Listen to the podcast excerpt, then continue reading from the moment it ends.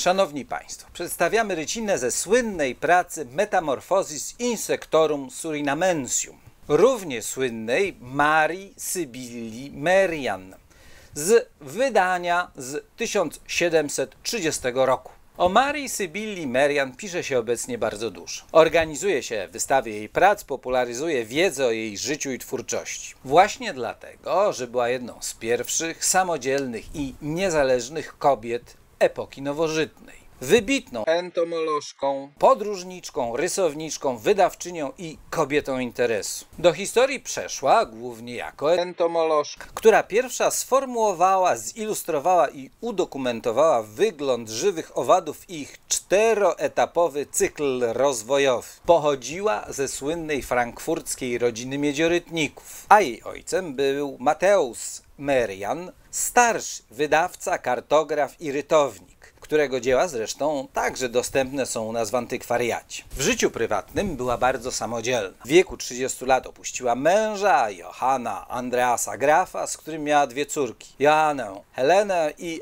Doroteę Marię. Podjęła bardzo trudną na owe czasy wyprawę naukową do Ameryki Południowej, do holenderskiej kolonii Surinamu, dokąd wyjechała w 1699 roku ze swoją córką Doroteą. W tym celu sprzedała cały swój majątek. Wywalczyła też wsparcie od miasta Amsterdam. Pobyt w Surinamie był trudny dla samotnej kobiety ze względu na brak męskiego opiekuna, klimat, niełatwe kontakty z właścicielami plantacji trzciny cukrowej. W koloniach zachorowała na malarię ale też stworzyła najsłynniejsze ilustracje, które złożyły się na jej sztandarową publikację wspomniane Metamorphosis Insectorum Surinamensium, które opublikowała wielkim nakładem sił i środków po powrocie do Europy.